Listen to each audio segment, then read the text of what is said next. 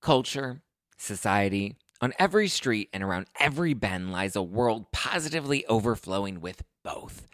But sometimes we can all use a night in, removed from the endless spiral of chaos and absolute nonsense that waits outside our doors. And for those nights, there's Drizzly, the number one app for alcohol delivery. With Drizzly, you can shop local stores and compare prices on the biggest selection of beer, wine, and spirits, then get your favorite drinks delivered to your door in under 60 minutes. All from the comfort of your couch. Because society is great, but it doesn't have your couch. And it's windy out. And you forgot your jacket. And oh my God, would you look at the line at that place? Are you serious? I. so download the Drizzly app or go to drizzly.com. That's D R I Z L Y dot com today.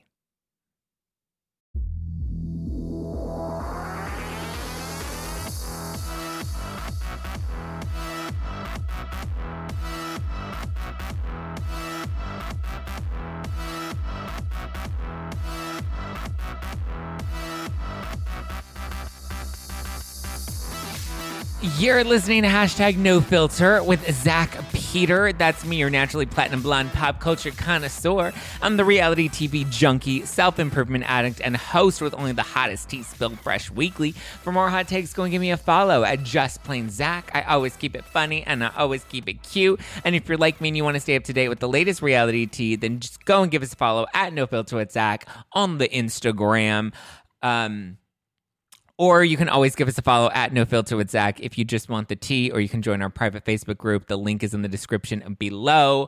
I hope you are drinking some fizzy housewives inspired wine for yourself, packing a punch at 13% alcohol by volume, but less than a gram of sugar. It is my housewives watching wine. It's no filter wine. I like to call it my housewives watching wine because it's what I drink when I'm watching housewives. It's what I was drinking when I was watching Beverly Hills. It's what I was drinking when I was watching Dubai and it is juicy baby. Um, it's very yummy. It's very delicious. It's light. It's crisp, and it's inspired by some of our favorite, most iconic Housewives moments from Beverly Hills, Atlanta, Salt Lake City, and New Jersey. So you can get it right now at nofilterwine.com. It's perfect for summer. It's in a can, so you can sneak it into your Uber on your way out, or you can bring it out by the pool and not have to worry about breaking any glass. It's Housewives inspired. So if you have a Housewives watching night where you invite some friends over to watch some Housewives, or you're just in, chilling, watching some TV, chilling, minding my business. You so I looked around and I couldn't believe this. I stared, I swear, my niece, my witness, my brother, a brother had it going on.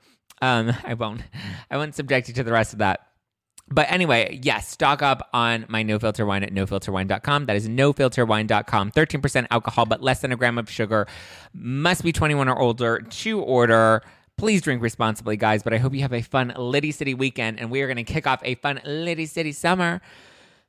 okay, this is literally my third time taping this episode because the last 24 hours have been so wild and so crazy. Um, and I know I hyped up on Instagram that I was doing a whole like expose episode on this person that has drug up a lot of drama between Kathy Hilton and Lisa Rinna taped a whole thing on them and all of the lies that this person has been telling and how Rinna and Kathy got dragged into it and how we were all basically catfished by this person and the stories that he was spewing.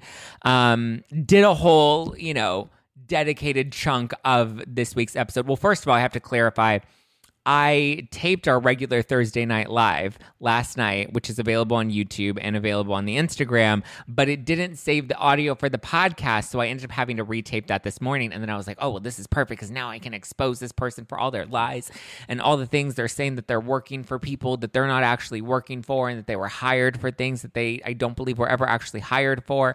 And then I started exposing lies on Instagram. And then this person started retaliating and, um, told me that they were going to send me a letter uh, for, that I was going to hear from their lawyers, which never ended up happening. Thank you very much. I didn't remove any of this content for that. But then this person started taking like cheap shots at me and making fun of my face and my teeth and all of that shit. And I'm just like, this is silly and this is ridiculous. And my brand, like the No Filter brand, is not like feuds and like fighting with people on the internet. Like, yeah, that's fun and juicy to watch, but like to me, that's not interesting and none of this is productive. And uh, us content creators, podcasters, YouTubers, one, don't need to give this person any more attention because they are clearly thirsty and they will go in a spiral in 48 hours when they're out of the news feeds. Um, but one, like, this is not productive. Two, it's really just a bunch of false stories that a person is trying to, or false narratives that a person is trying to put out there to gain attention for themselves. And I think it's time to take attention away from that person because this person doesn't appear to be well. Um, if you can tell so many different stories and craft so many different narratives and try to twist details to me, I'm just like, no, I'm cleaning my hands of this. We're not diving into it any further. We're just not going to give this person any more attention. That is my my thing and my take. If somebody needs to go to such extreme lanes to get this type of attention, um, and they built it off of false narratives, to me, that's just not somebody that is all there. So we're going to move on from that. We're not going to talk about that. We're going to talk about Tom Girardi because he was just disbarred. Um, and I have some feelings about that. We'll also talk about the latest Stassi versus Jax beef. Um, Real Housewives Dubai. We'll get into that. Real Housewives of Beverly Hills was a little frustrating for me, or it was good, but it was a little frustrating for me with Crystal this season. I was just kind of like, Crystal, girl, you're like kind of annoying me a little bit. I don't really know where you're coming from. You're talking about like words that are strong words, but not strong words. I don't know.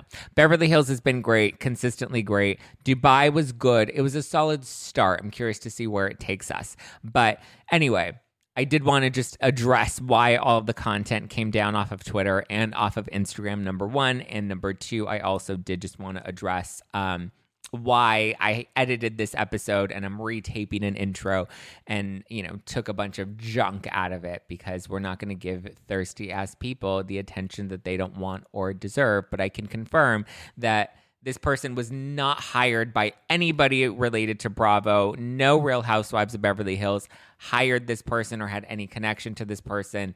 It was all false stories that were made up for attention. And at this point, we need to give this individual no more attention. We need to take the attention away from him and like actually talk about shit that like, you know, is more interesting. But anyway, love you guys, appreciate you guys. Let's get into the tea. Let's get into it. Tom Girardi has officially been disbarred. Yes, it is about motherfucking time. The California State Bar has slapped Tom Girardi with 14 counts of ethics violations and has officially disbarred him. What that means exactly, I don't really know because we know that he already voluntarily turned in his law license after being put under conservatorship. So, is this a good thing or is this them just kind of trying to cover their ass? I don't really know. He's not practicing law. He's in an old folks' home. So I don't really know what this means in terms of the California State Bar. We do know that they've previously said that they weren't going to pursue any legal action against the lawyers at the firm. That was a while back before this new news came out um, a couple days ago with the 14 counts of ethics violations. Um, he has now officially been disbarred, so he's been removed from the directory of attorneys here in California. And he has also been ordered to pay, he's been ordered by the bar court to pay $2.3 million in restitution, which are damages and interest on top of that. He was also slapped with $5,000 in penalty fees the 2 million is expected or yeah the the 2 million figure is expected to go to some of the alleged victims or i guess they're not alleged anymore because some of them are starting to prove their case. Um, and that's the children that lost their parents in the lion air plane crash that edelson is representing. We often hear of them as the orphans and the widows. Well the orphans are um, the ones that were entitled to this money that was um, awarded by the bar court so they're entitled to this judgment. We know that there are currently over 500 million claims from people that allege that Girardi Keese didn't pay them. How you lose half a billion dollars, I don't really know. Um, a lot of those claims still have to be investigated and still have to be proven. I believe only about 200 of them have been proven so far, and a lot of the ones have been proven are mostly creditors and banks that Tom lent money from. They're able to get um, they're able to be in the secured creditor category because they had contracts, they had collateral, or in the rare case like the Ruigomez family or the Lion Air clients, they um, were able to get a judge to sign off on that judgment. So it's unfortunate. Um, yeah, it's unfortunate that it's taken this long. It's unfortunate that there is a lot of money that seems to have not gotten paid. And it's unfortunate that we're not talking enough about the lawyers and the bookkeeper and the employees of Girardi Keese that clearly had to have, in my opinion, um, had to have known about it. I think that's a logical conclusion to come to that they, it's not like they couldn't know anything. I know everyone wants to hold Erica accountable.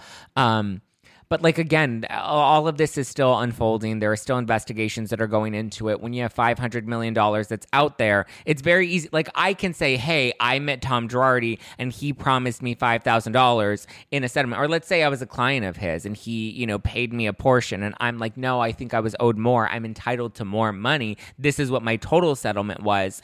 You know, they have to literally go through every case, look at the contract of every case, and see, okay, what was the total settlement that was awarded what was the percentage that Girardi Keese was entitled to keep, and then what was the money that was supposed to go to the actual victims that Girardi Keese was representing. What was that percentage and what was that dollar amount? And do we have transactions that prove that that money was actually paid out? Um, we haven't done that with all these cases and there are a lot of them. That's why when we see erica this in this week's episode say that we don't know if all the creditors are telling the truth she's technically right. Do i love that she said that? No but she is technically right in saying that. I mean the reason i don't love it is because it does sound very tactless and a little tone deaf and, and the way it's edited or the way that we saw it or the way that she said it or delivered it makes it seem like she thinks that the victims are lying. I don't think she was necessarily saying the victims are lying about not getting their money I think she's saying that it was more of like when somebody has a lot of money to start dishing out, a lot of people are going to start putting their hands out and saying i'm owed money i'm owed money i'm owed money. We've heard a lot of different stories about people that didn't aren't necessarily able to prove their claims but, but that have come out because i've had a few of them come out to me and be like i don't think i got all of my settlement money. I don't think he gave me everything that i should have gotten.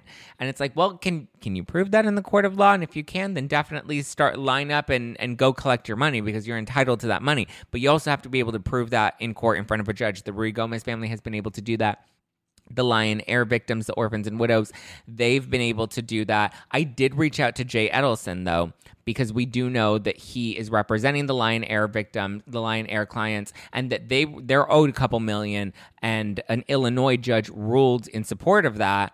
I reached out to him for comment and he clarified that this is really just another court claiming that Girardi Keese owes money, but pursuing that and from whom is what Edelson is now in the process of having to prove.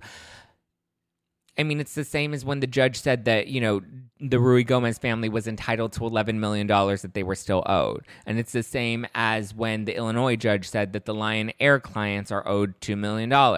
You know, it doesn't really mean much because they're just saying, hey, pay these people. Um, but in terms of where that money is actually going to come from, this is why you see a lot of people going after Erica directly because they think they have a better chance if they sue her directly that she may settle or they may get some money out of her versus waiting for the bankruptcy trustee to actually dish out these payments. I believe the Ruigomez family is already in negotiations to start getting some of their pay, their settlement money back. We do know that there are a number of people that are owed money. So the job of the bankruptcy trustee, at least for the Girardi Key side of things, because we also know that Rund runs the um, personal Tom Girardi uh, bankruptcy. He's the trustee there, and he's handling the personal finances, which are basically like contractors, housekeepers, gardeners, whatever. I don't know specifically, but just to give you a frame of reference, people that you know worked closely to that were hired personally by Tom Girardi that are claiming they haven't gotten all of their payments. He's handling that. Elissa Miller is handling the Girardi Keese bankruptcy, and she has to determine. She has to one liquidate all of his assets. She has to collect on outstanding settlements that haven't been paid. She has to close out outstanding cases that have yet to be um, concluded and then use all of the money that's brought into the trustee or to the bankruptcy and use that to start to pay people off. I believe the Ruigomez family is at the front of the line for that. The lion air clients i mean this is i think well, I was going to say, I think this is a win for them because it says that they're entitled to $2 million. But again, Elissa Miller and the bankruptcy team, they're the ones that are ultimately going to determine how and when those victims get paid out. So the other interesting point, though, is somebody said that Jay Edelson had promised to use his insurance money to pay the clients, the Lion Air clients up front, and that he was then going to pursue whatever was left outside of that, but at least they were going to get their money. So I don't know how this affects them necessarily, and I don't know how this affects Jay Edelson. I would still love to get him on the podcast, but every time I ask, he says no. But because he says he doesn't want to do like this big press thing. But I mean, I think more than a press thing, this is interesting, and we would love to get to know about it more. He loves doing Kate Casey's podcast. Um, but anyway, that it's a step in the right direction for now, at least. We'll see what ends up happening. We'll see how it all shakes out. We'll see how Jay Edelson ends up collecting his money. We do know that there is money in the bankruptcy trustee um, with the liquidation of the assets. Like all things are moving. We're going through the books. We're doing investigations. So at least on that front, things are moving in a positive direction. And then on the other side of things, when it comes to the California State Bar they're at least owning up. They're taking accountability for things. I hope that they also discipline Keith Griffith and David Lira. I, I hope that they disbar them as well because they were very much a part of all of this. Like Tom Girardi, we know he's in an old folks home. He can't do anything, um, which is why everything is now on the responsibility of the trustees. But we'll have to see how it all shakes out. It's a good thing that the bar is acknowledging this. It's a good thing that they're taking accountability. It's a good thing that things are moving in a positive direction. We'll have to see where this goes from here, though.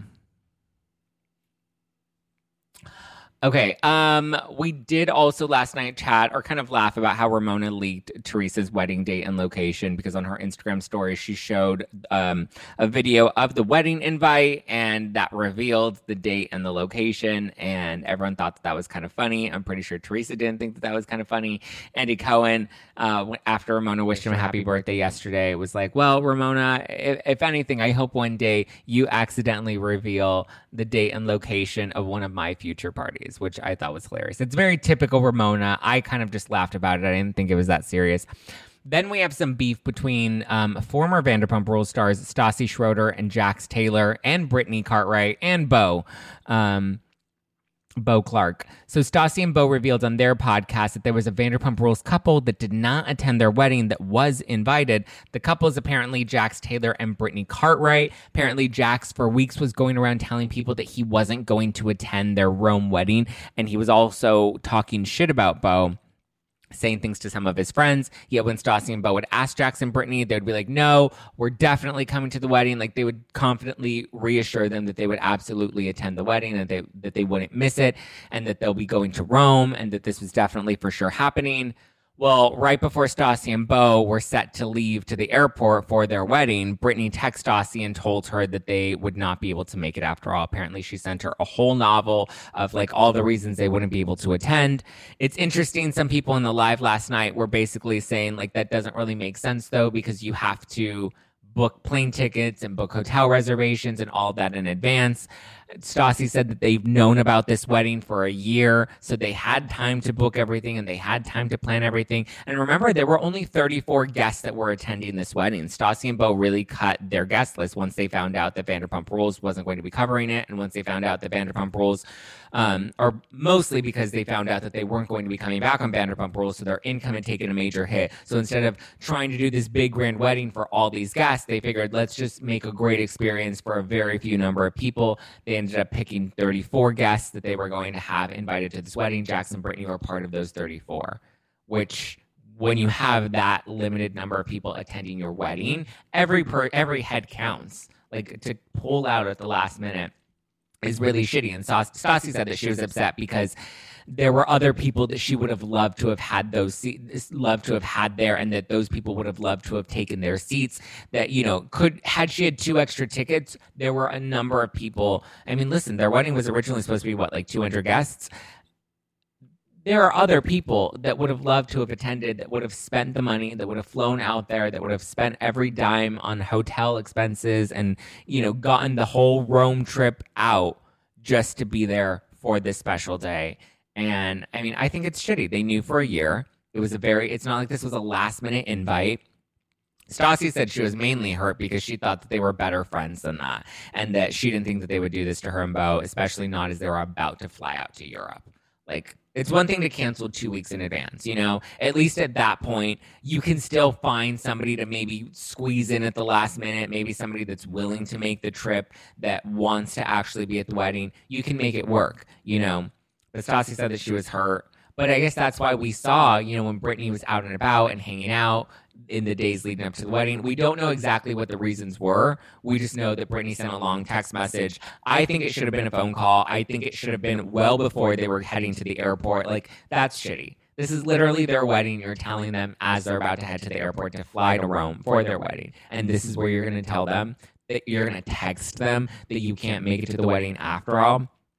It's shitty. But apparently, Jax was texting Beau's friends and talking shit about Beau and saying that they had no plans to ever attend the wedding. And when Beau approached him about it in the weeks leading up to it, Jax was like, no, that's not true. I never, you know, I, I would never say that we're not going to go because we're absolutely going to go. And then Beau says that he had an entire album of all these screenshots of different messages that Jax was sending to people. And then he would send them to Jax and be like, but here are literal screenshots of what you actually said to people. And then Jax would be like, oh, yeah, I did say that, but that's not true. I wasn't being honest with that.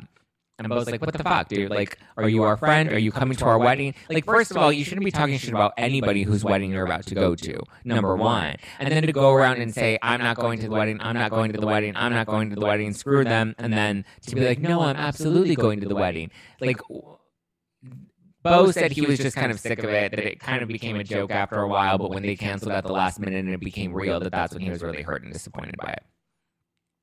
Which is shitty and fucked up and, you know, sucks for them. Um, we did also kind of touch on Real Housewives of Dubai last night. I wasn't wildly jazzed by it. I gave it maybe like a 7.5 out of 10. I thought it was a good premiere. For a, for a start, I thought it was good. We got introduced to the women. Like there's not going to be high stakes, high drama or high anything. Like it's we're just getting to know these women. We're just being introduced to them. We're getting introduced to the city, the culture.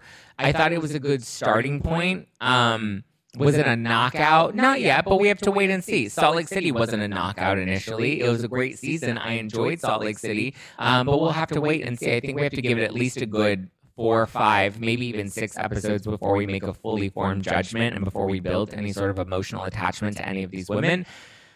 Do I envision it being like my looking forward to show every week? Maybe not but it's like fun, like on in the background as I'm cooking dinner type of show. I that's you know there's there's glitz, there's glam, there's lux. There seems to be a little bit of drama. It's hard to really get into the drama because again, we don't really know the women, and that's why it's not amazing when you have the drama right out the gate because you don't know them. You don't have an emotional attachment to them. You don't know what team you're on because you don't know which person you like better or don't like better based off of their behavior or their history or their actions in the past. You don't know who the thirsty one is. You don't know who the pot stir is. You can kind of sort of make predictions and assumptions, but for the most part, we don't know them yet to make a fully formed judgment of Real Houses of Dubai. So we're going to watch it. We're going to keep it going. Um, I, I, tried to watch Real Housewives of Atlanta. I think it's not great this season. Um, OC was not great this season either. So Housewives as a whole is just starting to circle the drain. I know there are rumors about